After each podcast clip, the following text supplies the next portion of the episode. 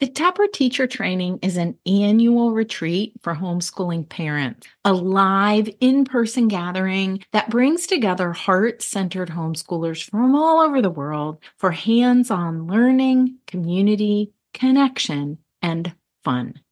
And I'd love to see you at Taproot 2024. We'll gather August 1st through 4th at a camp in northeastern Ohio for a long weekend of engaging workshops, hiking and yoga, and personal reflection. Taproot gives everyone a chance to experience and practice singing, painting, and building main lessons in order to foster a deeper understanding of the hands-on Waldorf-inspired approach. A team of experienced homeschoolers offer guidance rooted in each of their family's life to help bring you more joy to yours.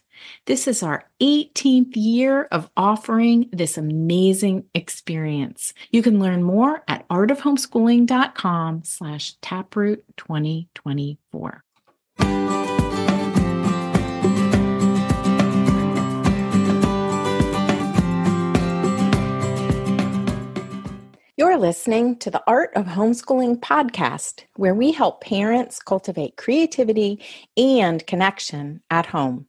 I'm your host, Jean Miller, and here on this podcast, you'll find stories and inspiration to bring you the confidence you need to make homeschooling work for your family. Let's begin.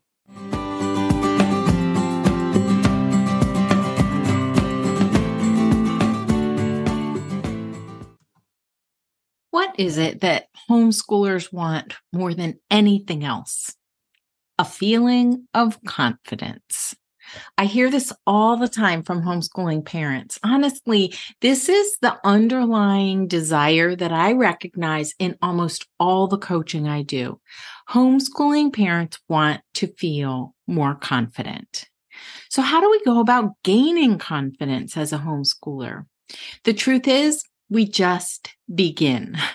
The confidence comes as we go along. We can just decide right now to feel confident in our efforts, because waiting around for confidence to show up is never a good idea. And in fact, that's not really how confidence works. Here's the thing. Most of us have a tendency to believe that confidence comes after we get good at something. It's a mistaken idea that when we get good at something, the confidence will simply show up. A few years ago, I read Malcolm Gladwell's book, Outliers. And in this book, Gladwell talks about examples. He talks about this concept of 10,000 hours, and he gives lots of examples, intriguing examples of people who've put in 10,000 hours of practice to become experts in their field. The Beatles are an example he uses. Now, I know what you're thinking. You don't want to have to put in 10,000 hours of homeschooling before you start to feel confident. By the way, you'll be happy to know that this 10,000-hour theory has been proven to not be true anyway. Phew.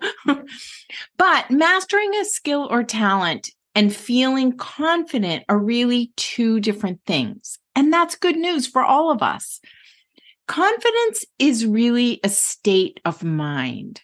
Confidence comes from feelings of well-being along with a belief in yourself. It really means having faith in yourself. The bottom line is that confidence is a word we use to describe how we are feeling about our ability to do something, a certain task, a certain role. So to me, the real question becomes, how can we feel confident about something we don't have a lot of experience with? Confidence can also vary a lot in different situations and even on different days, from one day to the next. Today in this episode, I want to share three specific things that you can do to feel confident no matter where you are on your homeschooling journey. Now, as I record this episode, I'm in the middle, toward the end really, of leading a group of homeschooling parents through my Plan It Out course. I do this every summer to help homeschoolers get ready for the new year. And so many of these homeschooling parents want to get the plan just right. You might be in that camp too. They want to get the plan just right so that come fall, homeschooling lessons go without a hitch. This is the belief anyway, right? But the truth is, no matter how much planning, no matter what amount of planning we do, that won't give us perfect homeschooling days. And we don't even know if we're on the right track with the plan until we try it out.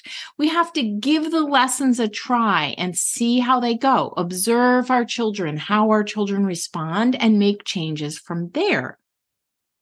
So really, more than confidence, what we want is courage, the courage to take action without knowing. One of my favorite definitions of courage is this: courage means to feel the fear and do it anyway. Another description that I love about the meaning of confidence is feeling right-sized. So back to the conversation about confidence, we want to feel no better than or less than anyone else, but just the right size for us.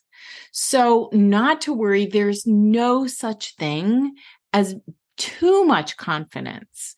As life coach Jody Moore says, you can have confidence and humility at the same time. We all have strengths and weaknesses, but that shouldn't keep us from feeling confident.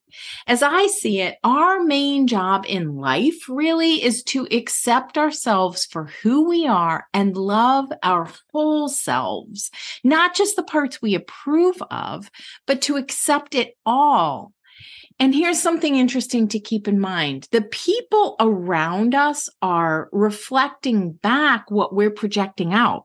So if we feel unsure or insecure, they'll pick up on that and possibly question us, question our decisions and motives even more. And yes, even our children will do that. But other people's thoughts don't define us, nor do they determine our confidence in ourselves. We get to do that. So here are my top 3 tips for gaining confidence as a homeschooler. Number 1, be willing to make mistakes. As life coach Marie Forleo says, confidence comes from taking action.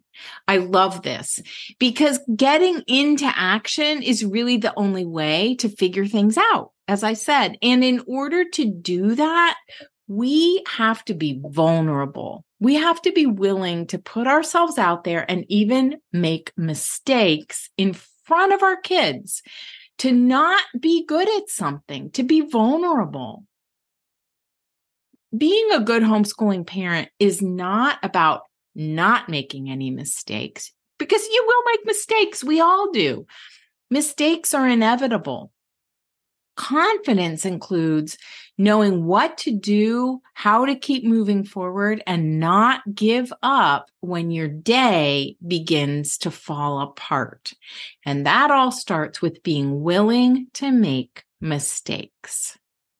Number 2, visualize your success. So imagine how you want your lessons to go. What feelings are you going for? Connection, focus, playfulness.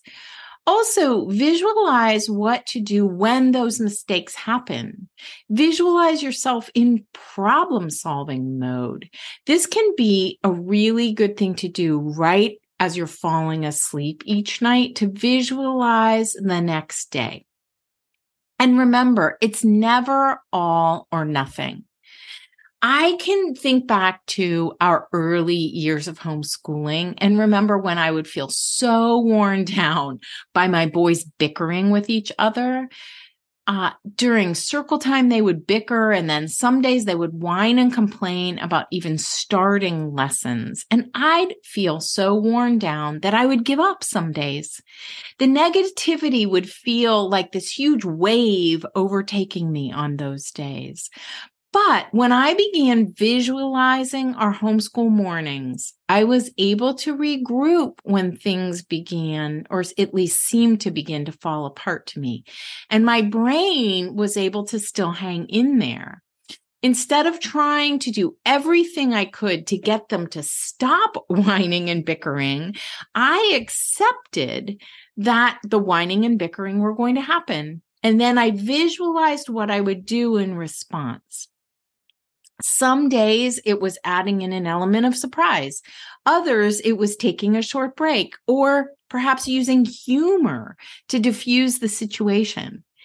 This approach proved way more fun, successful, enjoyable for all. And it all started with acceptance and then visualizing things going well. Tip number 3, find a coach or mentor. This was a game changer for me. Here is what a coach or mentor can offer to you. Getting to know yourself, laughing at yourself, reflecting back what you are doing well, knowing that you're not alone by hearing how your coach handled a similar situation, and giving you tried and true suggestions to implement in your house. The best coach or mentor is somebody who's simply further along on the homeschooling journey than you are and can help you not only accept exactly who you are as a homeschooling parent, but also where you are in your homeschooling journey and help you feel good about yourself and make a plan for moving forward. This will help you build your confidence as a homeschooler exponentially. If you'd like to work with me as your mentor, I would love that. I offer 3 different ways that you can do this. One-on-one mentor sessions can really help you get unstuck and gain confidence right away. It often just takes one session. The Inspired at Home community offers master classes. These are pre-recorded classes with multiple lessons in a variety of homeschooling topics. So master classes, coaching, and a community of other heart-centered homeschoolers on the same path so that you can learn as you go along. And the Taproot Teacher Training every August offers an immersive in-person gathering that's like a homeschool teacher training, personal retreat, and a weekend at summer camp, all rolled into one amazing experience.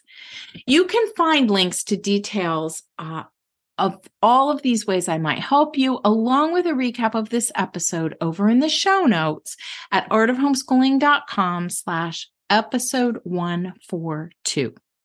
Whatever you do, I encourage you to consider where you are with your confidence. The truth is that confidence doesn't come from thinking you're really good at something. It comes from self-awareness and a realistic sense of your capabilities. Confidence is a feeling and one that you can embrace today by believing that you're willing to try and learn as you go. I hope that the 3 tips I've shared in this episode can help you gain confidence as a homeschooler, because feeling confident is really about knowing that you can handle the emotional outcome of whatever your day brings. Wishing you well on your homeschooling journey. See you next time. That's all for today, my friend. But here's what I want you to remember. Rather than perfection, let's focus on connection.